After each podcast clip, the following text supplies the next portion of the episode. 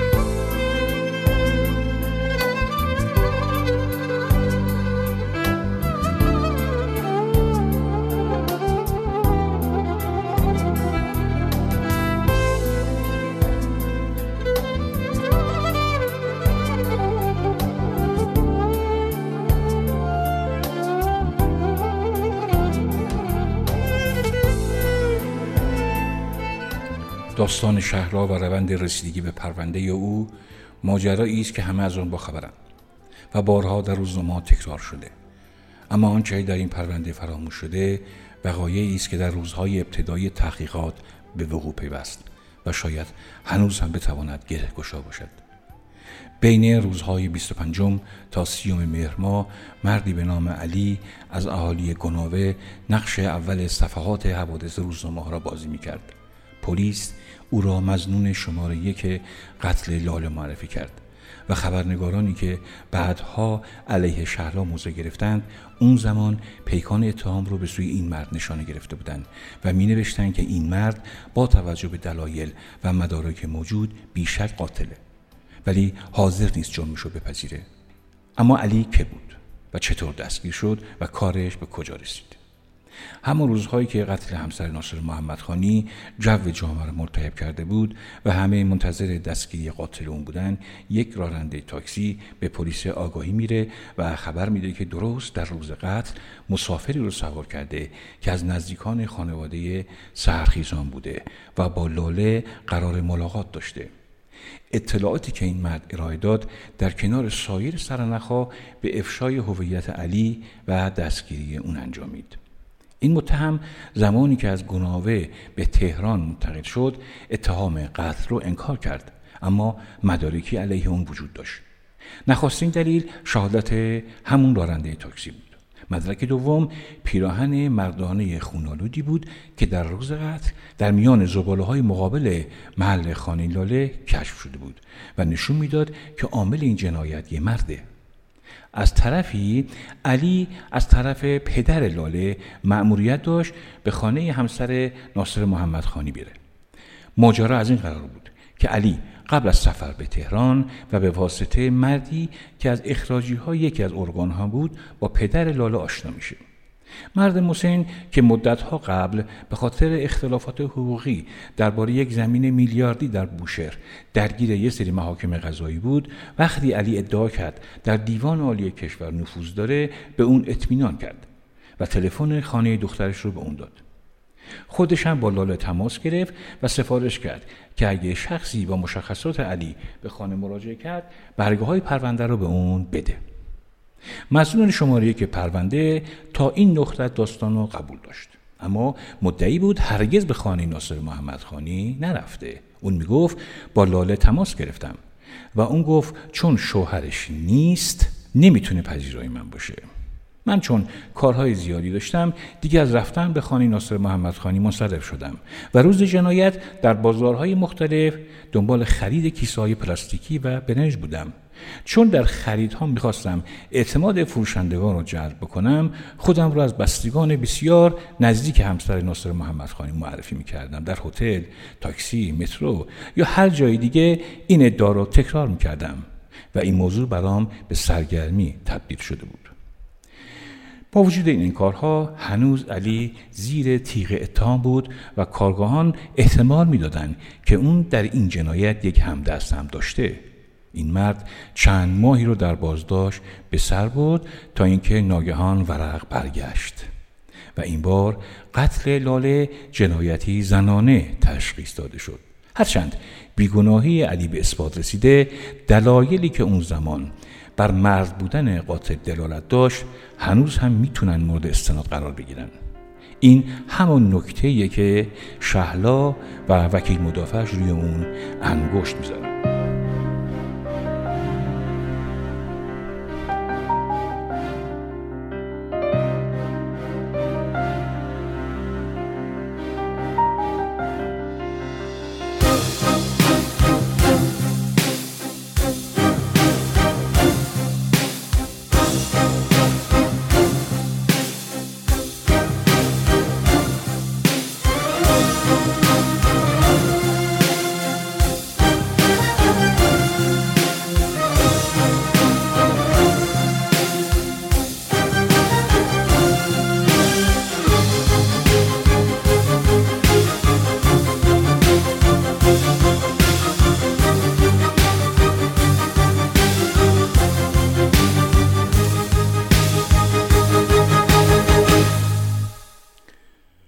شهلای جاهد بر اساس اعترافاتی که در اداره آگاهی کرد به اعدام محکوم شد.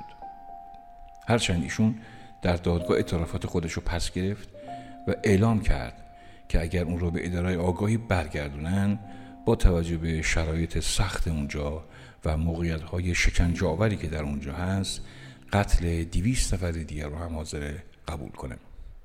قاضی پرونده بر مبنای اختیاراتی که قانونی با عنوان علم قاضی به اون میده خانم جاهد رو قاتل لاله سرخیزان تشخیص داده و حکم اعدام به اون داد.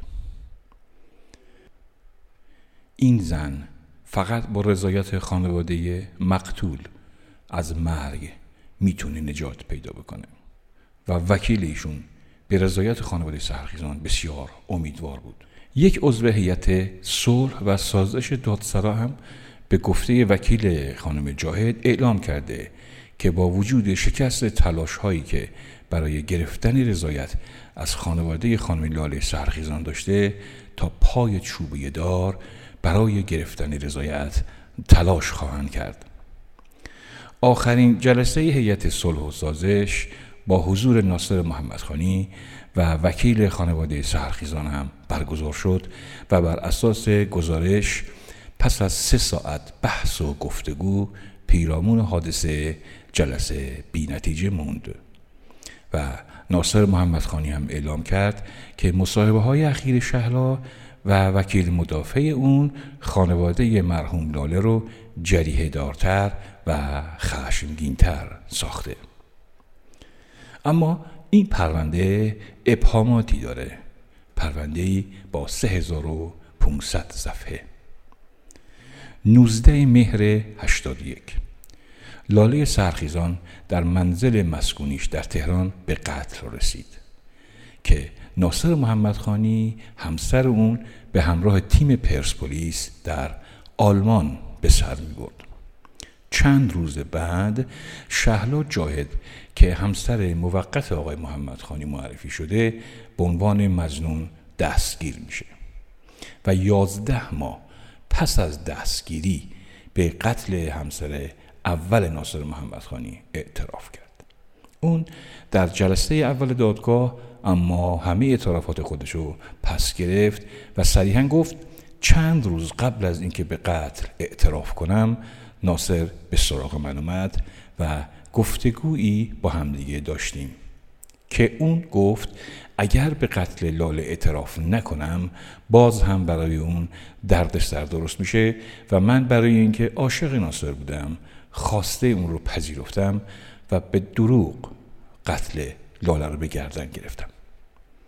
با همه اینها شهلا به اعدام محکوم شد و پرونده اون بین سی و هفت دادرس و قاضی دست به دست چرخید. هفت قاضی رأی بر بیگناهی اون دادن و در نهایت اجرای حکم اون توسط آقای هاشمی شاهرودی رئیس سابق قوه قضاییه متوقف شد. خانم جاهد که نه سال رو در زندان اوین به سر برده در نامه صادق لاریجانی رئیس قوه قضایی وقت خواستار روشن شدن تکلیف خودش شد. در اونجا نوشت من که سه سال حبس داشتم اکنون حدود نه سال در زندان تحمل کیفر می‌کنم. و خواهشمند است برای رهایی از این بلا تکلیفی پرونده بنده را رسیدگی و رأی نهایی را صادر کنید. بعد از این رئیس قوه قضایی اعلام کرد تکلیف شهر و جاهد روشنه. اون به قصاص محکوم شده. اما عبدالسمد خرمشاهی وکیل شهلا جاهد که نه سال گذشته رو برای نجات جان موکلش در تلاشه در طی این سالها با اشاره به ابهامات و ایرادات ماهوی و شکلی که در پرونده موکلش وجود داشت خواستار نقض حکم صادر شد. آقای خورمشاهی در طول این سالها بارها ایرادات پرونده رو اعلام کرده. که قاضی کوه کمری اولین قاضی پرونده بود که بارها عنوان کرد که شهلا قاتل نیست. پرونده را از اون گرفتن و به قاضی جعفرزاده دادند و اون حکم به ادامه شهلا داد. همون زمان قاضی دیگری به نام الهیزاده در نامه‌ای به رئیس قوه قضاییه نوشت که به ایرادات گرفته شده از سوی وکیل پرونده توجهی نشده. در پاسخ به اون گفتن که تو قاضی پرونده نیستی. ما در لایحه خودمون به نظر سریح پزشک قانونی اشاره کردیم که نوشته بود به لاله تجاوز شده و این برگه در پرونده وجود داره. خب شهلا چگونه می‌تونسته به لاله تجاوز کنه؟ بعد نامه پزشکی قانونی عوض شد و نوشتن که احتمال داره تجاوز شده باشه. از طرفی اون جایی که گفتن شهلا ده ساعت مخفی بوده حتی دو دقیقه هم کسی نمی‌تونه بمونه. در بازسازی صحنه قتل شهلا گفته بود که با چوب به سر لاله زده در حالی که هیچ آثاری از ضربه چوب بر سر خانم سرخیزان نبود. و گواهی پزشک قانونی میگه که یه چیز نکتیز به سر اون خورده. از طرفی زیر گلوی لاله با یک چیزی مثل میخ سوراخ سوراخ شده بود. و ما همه می‌دونیم که چاقو پاره می‌کنه. رئیس دادگاه گفته بود خرمشاهی وارد این پرونده شد و قطعا جنجال خواهد کرد. و من دو روزه پرونده رو میبندم. سوال اینه که اگه مدرک و دلیل متقن و مستدل و قانونی رو می‌کردن نه من نه هیچ وکیل دیگه حرفی نمی‌زد. وکیل شهلا جاهد در مصابه های مختلف به ایرادات دیگه پرونده اشاره کرده و گفته بود قاضی از همان روز اول گفت شهلا قاتله. و این گفتش رو بارها و بارها در رسانه ها منتشر کرد. این چه عدالتیه که قبل از رسیدگی به پرونده به قاضی اجازه میده موضع بگیره و فردی رو قاتل بنامه. در کدام بند قانون اجازه داده شده اعترافاتی را از زنی اخذ کنند و در دادگاه و در مقابل کودکان و مادر مقتول پخش کنند و احساسات اونها رو تحریک کنند؟ متاسفانه به هیچ یک از این ایرادات رسیدگی نشد. زمان آقای شاهرودی ما درخواست کردیم و دکتر تحقیقی مشاور ایشون رسما گفت که حق با وکیله و ایرادات پرونده زیاده و باید رفع بشه. رئیس قوه قضاییه دستور نقض و رسیدگی مجدد حکم رو داد. اما در شرایطی حکم نقض شد که باید از اول مورد رسیدگی قرار می گرفت و قاضی می بایست بر اساس قانون از ابتدا شروع تحقیق و جمعوری شواهد و مدارک می کرد که متاسفانه این کارو نکردند و بر مبنای شواهدی که قاضی قبلی ارائه داده بود حکم اعدام رو صادر کردند و گفتن قاتله. پرسیدیم از کجا فهمیدی؟ گفت علم پیدا کردم. اون میبایست مجددا از پزشک قانونی گزارش می‌خواست. میبایست پاسخ می‌داد که چرا اثر انگشت شهلا در چاقو نبود. در صحنه قتل سیگار کشیده بود و متاسفانه برای تست بزاق این ته سیگارها را نفرستادند ببینن آیا بزاق مرد است یا زن. شهلا که سیگاری نبود. یک لباس خونی مردانه در صحنه قتل افتاده بود و حتی این لباس رو هم تست نکردن. گفتن شهلا چاقو زده اما حتی یک لک خون در صحنه نبود. و همه این ایرادات و ابهامات علا رغم تمام پیگیری های ما بی پاسخ ماند. در حالی که در قانون برای اثبات جرم بر وجود آلات و ادوات جرم تأکید شده. متاسفانه بر اقراری استناد کردن که پشیزی ارزش ندارد. و ما می‌گوییم با دلیل مدرک و منطق بیایید و بگویید شهلا قاتل است. دلیلی جز اقرار شهلا که توسط خود او هم پس گرفته شده است. ایراداتی که وکیل شهلا جاهد در این سالها بر آنها اصرار داشت از سوی یکی از دادرسان پرونده نیز به سراحت عنوان شد. یکی از دادرسان پرونده شهلا جاهد در فیلم مستندی که مهناز افزلی از زندگی شهلا جاهد ساخته با اشاره به ایرادات پرونده میگه در صحنه قتل یک حوله خیس وجود داشت که احتمالا قاتل بعد از قتل استهمام کرده و گواهی پزشکی قانونی نیز حاکی از حد که حرمت مقتول داشت. این دادرس اضافه کرده بود. علاوه بر این اقرار به قتل فاقد شرایط قانونی است و مقایسه اعتراف های خانم جاهد به هنگام صحنه سازی قتل با آنچه در محل قتل پیدا شده تناقضاتی وجود داره. مجموع شواهد در کنار یافته نشدن حالت قتاله و شدت ضربه های وارد شده به بدن مقتوله احتمال قتل توسط یک زن رو منتفی می‌کنه. اما پرونده با این همه ابهام بسته شد. کمیته بین المللی وکلای حقوق بشر در بیانیه‌ای با نام بردن از فردی به نام سرهنگ ابهریان که به گفته این کمیته از افسران اداره آگاهی تهران و جزو اولین افسران تحقیق پرونده قتل لاله سرخیزان بوده مدعی شده که دلایلی به نفع شهلا جاهد وجود داشت که به عمد جمعوری نشد.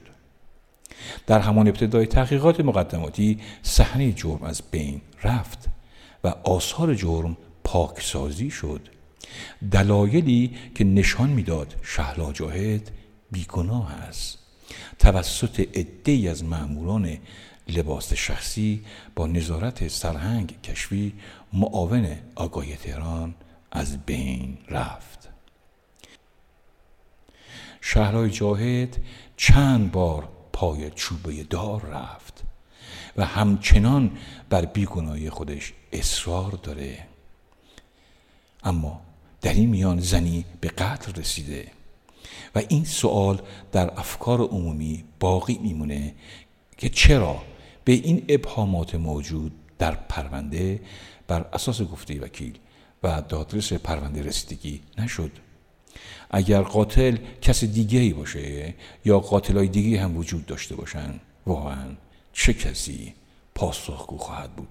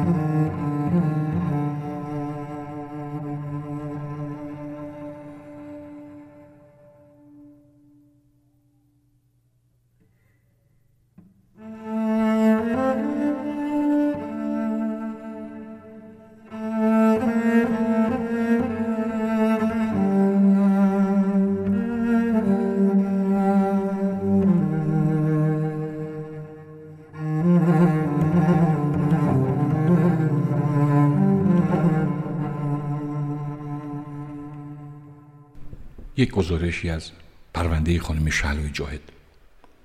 بله. می‌گویند قضاوت سختترین کار هاست ما نمی‌خوایم کسی رو قضاوت کنیم و هنوز معتقدیم که در همه جنایت ها حتی با وجود اقرار متهم همیشه جای شک درباره احتمال بیگناهی اون باقیه.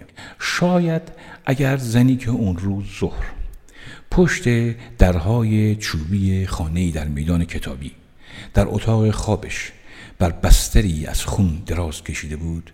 کسی جز لاله سهرخیزان همسر ناصر محمد خانی بود روند رسیدگی به پرونده و شناسایی متهم به قتل اون این همه شتاب نمی گرفت. اما شهرت محمد خانی و واکنش اذهان عمومی به خبر این جنایت باعث شد متهم به قتل نه روز پس از حادثه شناسایی و دستگیر بشه. معرفی یک انسان شاید به ظاهر آسان به نظر برسه اما در باطن دشواره چون معرفی کننده رو وادار می‌کنه از میان ویژگی های مختلف یک نفر چند تا از اونها رو به عنوان اصلی ترین اجزای هویتش انتخاب بکنه. درباره شهلای جاهد متهم ردیف اول پرونده قتل لاله سرخیزان هم این دشواری هنوز پاورجاست. اون از زمان دستگیری تا یازده ماه خودش رو بیگناه معرفی کرد. تا یه شب بارونی در اداره آگاهی. محمد خانی رو با دستبند و چشم بندید و معموران آنها را سه ساعت تنها گذاشتن تا در محوطه اون اداره با هم قدم بزنن و گفتگو کنن. که اتفاق عجیبیه. هیچ کسی نمی‌دونه که میان این دو نفر چه حرفایی رد و بدل شد. اما یه چیزی قطعیه. که پس از این گفتگو شهلا به قتل اعتراف کرد و حاضر شد که صحنه جنایت رو بازسازی کنه. محمد خانی در اون زمان گفت شهلا خواست دست رو قرآن بذاره و قسم بخوره که یا زود ادامش کنن یا به خاطر دختر برادرش که یتیم شده آزاد بشه. محمد خانی قول داد یا نه کسی نمی‌دونه. اما اگه قول داده بود حالا می‌شد گفتش که قولش با گذشته نه سال از زمان رسیدگی به این پرونده شکسته شده. شهلا در فیلم بازسازی صحنه جنایت حادثه قتل رو با جزئیات دقیق توضیح داد. فیلم رو اگه ببینید می‌بینید که صورتش از اشک خیسه زجهه می‌زنه ناله می‌زنه. و با یک قاشق چوبی که حکم چاقو رو در شب حادثه داشته نشون میده که چطور لاله رو به قتل رسونده. این فیلم مهمترین مدرک پلیسی بود که بعدها به دستور قاضی چند بار در دادگاه نمایش داده شد و هر بار حضار رو منقلب کرد. و قاضی به استناد به اون و اقرار سریح شهلا اونو به عنوان قاتل مردم معرفی کرد. اما شهلا پس از بازگشت به زندان و در جلسات بعدی دادگاه باز هم منکر ارتکاب قتل شد و دیگه هرگز این جون رو نپذیرفت. اون در انتقادهاش به قاضی با اشاره به فشارهای روحی که منجر به اعتراف شده بود در جلسات دادگاه چندین بار اعلام کرد. چرا این فیلم بازسازی صحنه قتل رو نمایش می‌دید؟ من فیلم بازی کردم. همینجا هم می‌تونم فیلم بازی کنم. یا مثلا این جمله. من اقرار کردم آقای قاضی اما شما باید باور کنید. با این حال قاضی معتقد بود که اقرار در نزد اون سنده و به این ترتیب اعتراضات عبدالسمد خرمشاهی وکیل شهلا در دادگاه مبنی بر این که تا زمانی که جرم اثبات نشده موکلش متهمه و مجرم به حساب نمیاد هم به جایی نرسید. شهلا در طول جلسات محاکمش ادعاهای متفاوتی رو مطرح کرد و این ادعاها هر بار سیر پرونده رو تغییر می‌داد. اون در دادگاهی گفت به لاله فقط سه تا ضربه چاقو زده. در دادگاهی دیگه اعلام کرد که منو با نقشه از پیش تعیین شده به اون خانه کشوندن و با جسد لاله روبرو شدم و به دلیل تهدید از سوی طراح قتل اعتراف کرده. در جای دیگه از پرونده حرف از دو مرد قوی هیکل به میون میاره که به خانه محمد خانی اومده بودن و پس از به قتل رسوندن لاله فرار کردند. در بخش دیگری مدعی شد که یه فیلم از جنایت به اون دادن تا قتل رو بگردن بگیره. زمانی هم گفتش که منظورش از کشتن کشتن جنینش بوده. و در هزار و سومین صفحه از پروندهش احتمال جنون آنیش در لحظه قتل مطرح شد. اما پس از این همه حرف و حدیث دست آخر حکم قصاص اون صادر شد. اونو میشه متفاوت تعریف کرد. می‌تونیم بگیم آدم متفاوتی بود. خدیجه جاهد رو میشه با تصاویر دیگه هم معرفی کرد. مثلا می‌تونیم بگیم که شهر متهمیه که همیشه حاله ای از فلش های دوربین عکاسی بدرقش می‌کرد. اون زن خوش عکسی بود. که حتی وقتی در دادگاه لیوان آب میوه در دستاش میلرزید لبخند می‌زد تا اعتماد به نفسش رو نگه داره. اون همون متهمیه که نرسیده به دادگاه کتک خورد. در جایگاه متهم شعر خوند و خطاب به قاضی گفت دوستتون دارم آقای قاضی. یا بگیم این همون دختر 15 ساله که در سال 1363 به بهانه بیماری از مدرسه بیرون رفت و به دیدن فوتبالیست محبوبش ناصر محمد خانی شتافت. محمد خانی هم اون از گرگهای زمانه ترساند اما از همین دیدار رابطه عاطفی اونها آغاز شد. اون همون دختر بچه‌ایه که با نزدیکتر شدن رابطش با سکه های قلکش برای محمد خانی هدیه خرید. و زمانی که دوست صمیمی فوتبالیست خواست پولش رو بپردازه دلخور شد. رفت و تا سال 77 باز نگشت. در اون سال بار دیگه وارد زندگی این فوتبالیست شد. یا بگیم این همون زنیه که سالها پرستار بخش نوزادان و قلب در بیمارستان و مربی مهد کودک بود. دختری از خانواده بسیار پر جمعیت که دوست داشتن رو زود یاد گرفت و عاشق یک بوت فوتبال شد. اون زنی ایستاده در سایه زندگی یک فوتبالیست سابق بود که می‌گفت دلیل رفتنش به خانه محمد خانی بویدن لباسهاش بوده.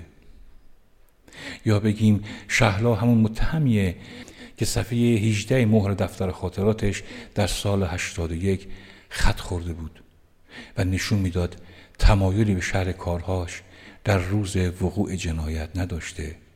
و سرانجام همان خطهای درهم و نامنظم تناب دار را به گردنش بافتند.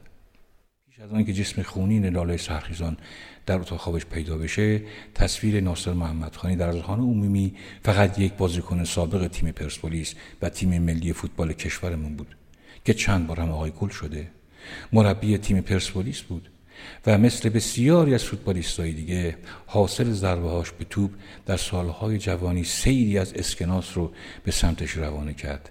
سیلی که پیش از گذر ترسناکش از زندگی محمد خانی پایه زندگی خانوادگی خیلی از همبازی های اون سست کرده بود.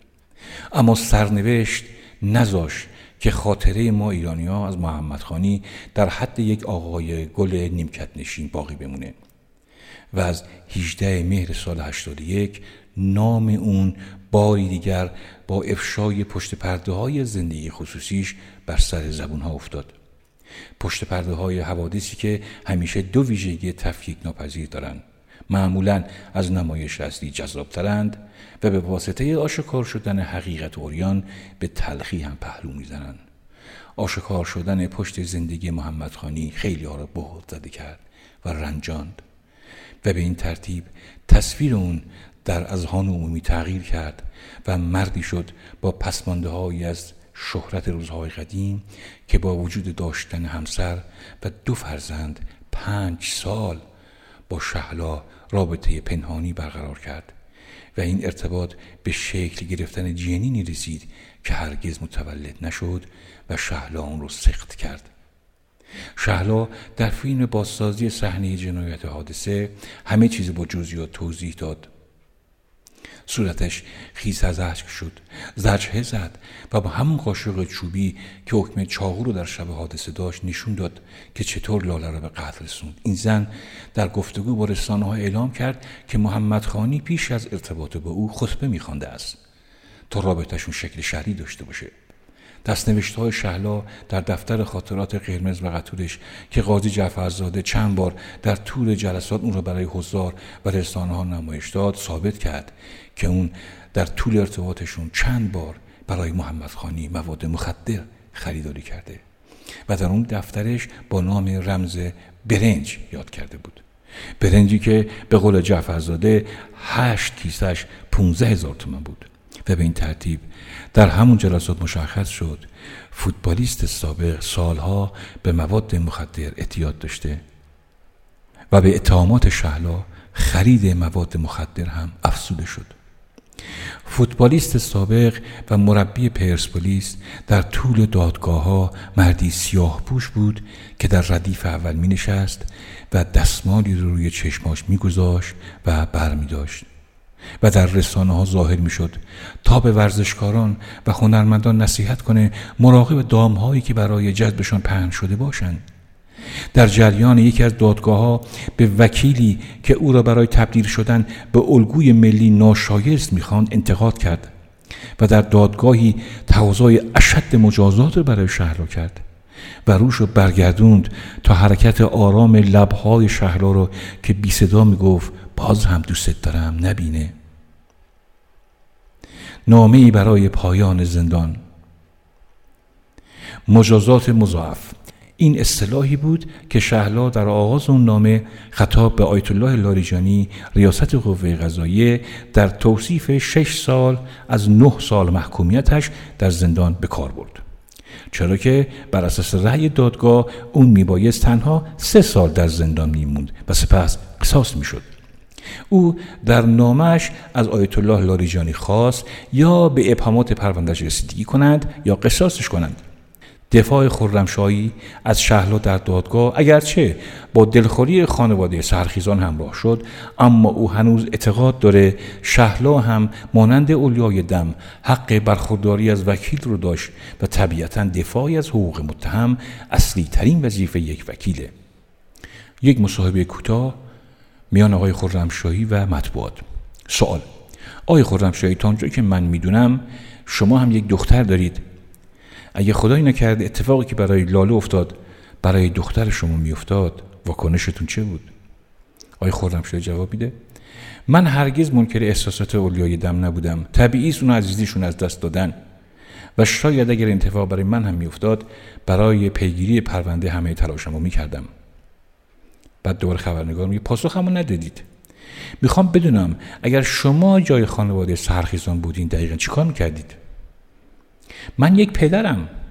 تمام احساساتم جریه دار می‌شد. من همیشه در زندگی اهل بخشایش بودم. اگر جای ناصر محمد خانی بودین چه احساسی داشتین؟ آقای خورمشاهی جواب جالبی میده. خدا نکنه کسی جای ایشون باشه.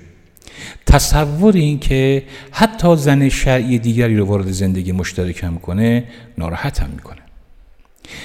اگه جای شهلا بودین احساستون چی بود؟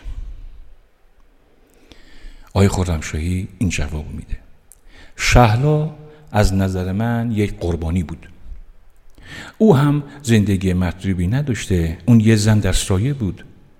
هر زنی مایل آینده و همسری مشخصی داشته باشه. و شیوه زندگی برای شهلا به این شکل اصلا ایدئال نبود. یادم میاد که یک بار بعد از مدتها در زندان با شهلا درد دل کردم. اون روز احساس کردم به شدت صادقانه حرف می‌زنه. در اون جلسه از من پرسید واقعا از زندگی چه چیز آید اون شده جز ترس نگرانی و استراب بعد از این همه غذایا هنوز هم معتقدید شهلا قاتل نبوده؟ آقای خورمشاهی قاطع پاسخ میده بله. هنوز هم همین اعتقادو دارم.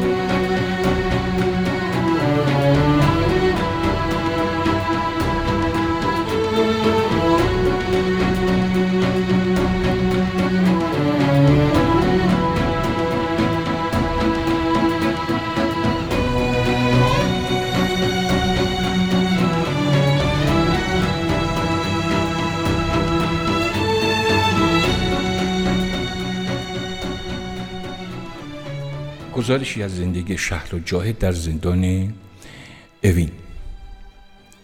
در پشت سرمان بسته شد و تحویل شهلا جاهد میشیم.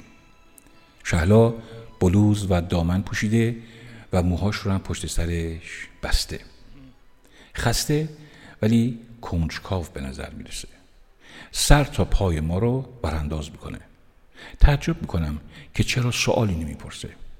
و البته بعدا می‌فهمم که از قبل اطلاعات ما بهش رسیده. کنار پله دو تا تلفن کارتی خودنمایی می‌کنه و ما که در سه روز گذشته فقط چند ثانیه با خانواده همون صحبت کردیم هیجان زده به سمت تلفن میریم که شهلا میگه تلفن این وقت شب قطعه و باید تا فردا صبح صبر کنیم.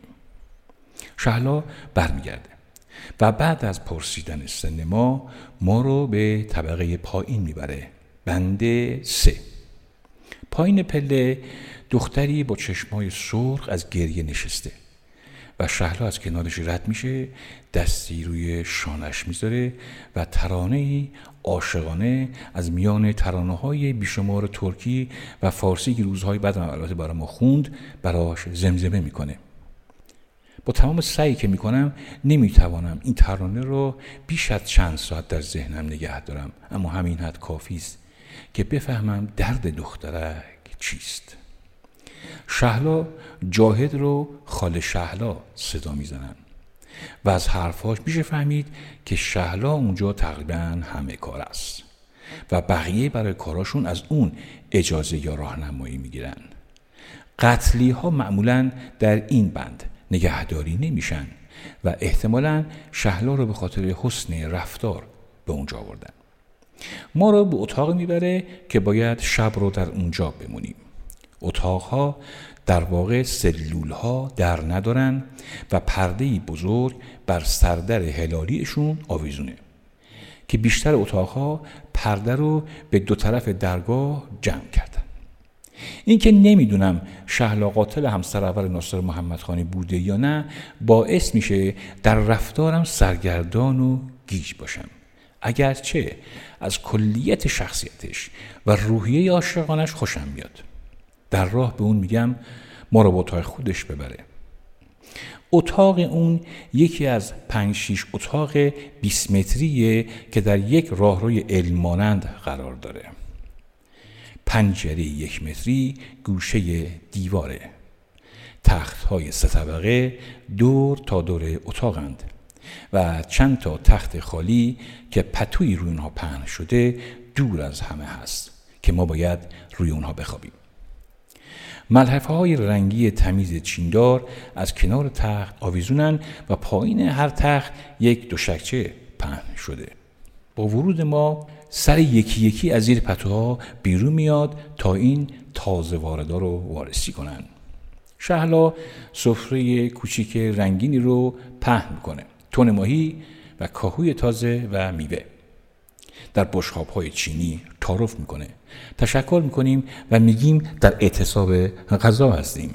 برایمون چای میریزه در فنجون های کوچیک چینی و فنجون خودش رو هم که در مقیاس ترکیس نشون میده که حواسمون باشه اشتباهی ننوشیم. تخت شهلا در طبقه اوله و دور تا دور تختش پرده هایی به رنگ روشن کشیده شده. من که قبلا شنیده بودم در و دیوار و تختش پر از عکسای ناصر محمد خانیه خیلی کنجکاوم که داخل اون رو ببینم. می‌خوام ازش درباره جریان قتل سوال کنم و اینکه آیا واقعا اون قاتل لاله بوده یا نه. ولی از این میترسم که باعث ناراحتیش بشم و رفتار ملایمش تغییر کنه. ترجیح میدم فعلا سکوت کنم. به اتاق که می‌رسیم شهلا هنوز بیداره. از اون درباره مریم و درباره پروندش سوال می‌کنیم و بحث می‌کنیم. شهلا بدون مقدمه برمیگرده با تلخی و کمی خشم میگه اینجا برای شما مثل اردوه. جا می‌خورم. راست میگه. ظاهرا ما اصلا ناراحت و ناراضی به نظر نمیاییم و حتی از این همه کشف و تجربه جدید در یک روز هیجان زده هم هستیم. خودم رو سرزنش می‌کنم. و تا لحظه آخر جمله او رو فراموش نمی کنم و در رفتارم احتیاط بیشتری به خرج میدم. شهلا کارت تلفنش رو به ما داد و ما هرچی اصرار کردیم که پولش رو به اون بدیم قبول نکرد. اما مشکل تازه شروع شد. اینجا وقت تلفن هر کس ثابت و مشخصه. یک برگه در کنار هر دستگاه تلفن که ساعت تلفن هر اتاق رو مشخص کرده و اگر کسی در غیر اون ساعت زنگ بزنه کمترین مجازاتش یک کلیک روی دکمه قطع تلفن و فحش و دعوا هم سر جاش. مگر اینکه وقت خریده باشی. خوشبختانه کلید حل مشکلات به داد ما می‌رسه. با یک تذکر خال شهر را دریا شکافته میشه و به پای دستگاه تلفن می‌رسیم. به وکیل و خانواده همون هم زنگ می‌زنیم. لیلا نانها رو تقسیم می‌کنه و جیره هر کس رو میده. برای ما نمی‌گذاره. شهلا میگه تو کاری نداشته باش. سهمشون رو بده. خواستن می‌خورن نخواستن نمی‌خورن. شهلا به لیلا میگه که از اتاق کناری ضبط بگیره و بیاره. یه نوار ترکی می‌ذاره و خودش هم با اون شروع می‌کنه به خوندن. قشنگ هم می‌خونه. میاد کنار تختش میشینه. ظاهرا به خودش زمزمه می‌کنه ولی مخاطبانش ما هستیم. یک روز سه شنبه بالاخره میاد و منو می‌برن و همه چیز تمام میشه. از اینجا ما می‌فهمیم که روزهای اعدام در اوین روزهای چهارشنبه است. مریم می‌پرسه رضایت نمیدند شهلا جواب میده اگرم بدن پای چوبه دار میدن. بالشو در آغوش میفشاره و آهی می‌کشه و میگه که چقدر دوست داشتم باز هم ناصر رو بغل بگیرم. نگاهی به وسط اتاق میندازم و ملحفه های نو و خوشتنگ دوشک ها و به شهلا میگم از نظر امکانات رفاهی مشکل زیادی ندارید نه؟ شهلا میگه مشکل ما خودمونیم. مشکل خوابیدن و زندگی کردن اگر 15 نفر در یک اتاقه. مشکل ناسازگاری ما با هم است. شهلا در فروشگاه سر شلوغه و نمی‌تونم ازش خدافزی کنم. پس ازش خدافزی هم نکردم. چه نمک نشناس. این جملهش که گفت اگه رضایت بدن پای چوب دار میدن در ذهنم موند. مطمئنم همیشه فکر می‌کرده باید تا پای چوبه دار بره ولی بالای دار نخواهد رفت. حرفاش اینطوری یادمه که خانواده لاله برای شکستنش و تحقیرش حتما اونو تا پای چوبه دار می‌برن.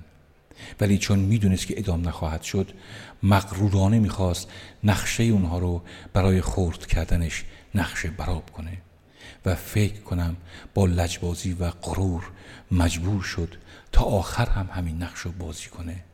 نقشه یک مغرور تنداده به تقدیر. مجبور شد به روی خودش نیاره که رو دست خورده. مطمئنم لحظات آخر وقتی که دید بازی عوض شد در چنان شکی بوده که قدرت نداشته هیچ راه جدیدی پیدا بکنه. محمد خانی چنان اطمینانی به اون داده بود که اصلا به تغییر سناریو هم فکر نکرده بود. حتی فکر نکرد که اگه خواستن اعدامم کنن چی کار کنم. فکر می‌کنم کاش لاغر نامی می نوشت کاش همه چیز رو توضیح می‌داد.